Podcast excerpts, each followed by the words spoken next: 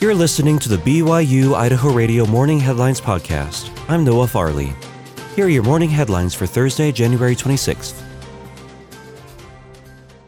Skyline and Idaho Falls High Schools are participating in a friendly competition called the Souper Bowl. This competition is raising money and canned food items for the Community Food Basket in Idaho Falls, a nonprofit organization that helps families and individuals facing food insecurity. According to East Idaho News, the schools equate $1 for every two canned items they receive.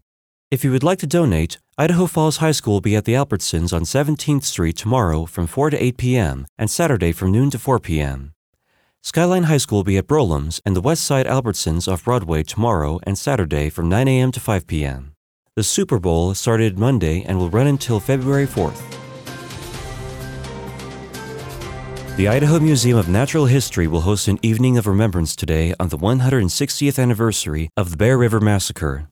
The museum on the campus of Idaho State University will welcome Darren Parry, a former chairman of the Northwestern Band of the Shoshone Nation and a descendant of survivors of the massacre. It was in 1863 when U.S. Army soldiers stationed nearby killed between 270 and 600 Shoshone, nearly wiping out the tribe.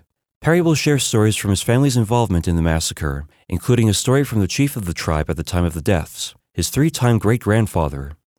Parry is currently working on an interactive learning center on the site where the massacre happened near Preston. The Evening of Remembrance starts today at 6 p.m. at the Littlewood River Room in the Pond Student Union on the campus of ISU and will include a Q&A with Parry. Teton Regional Land Trust is proud to announce that the submission window for the 6th annual Greater Yellowstone Crane Festival poster design contest is now open. The Greater Yellowstone Crane Festival aims to inspire people to celebrate and help protect the Rocky Mountain population of greater sandhill cranes. The festival will include photography, drawing, poetry workshops, and dance performances by regional groups. Artists are invited to submit vertical or square original artwork and are encouraged to sign their work.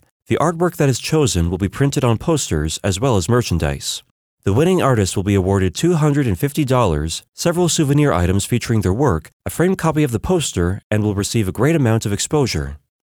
For a complete list of guidelines regarding artwork submissions and to apply to be in the poster design contest, please visit tetonlandtrust.org. Thanks for listening to the morning headlines for Thursday, January 26, 2023. I'm Noah Farley. You can catch more news, interviews, and great content on our podcast feed. Just ask Alexa, Google, or Siri to play the latest BYU Idaho Radio podcast. Or listen to us for free on your favorite podcast app, like Apple Podcasts, Google Podcasts, Spotify, SoundCloud, or Stitcher. This is BYU Idaho Radio.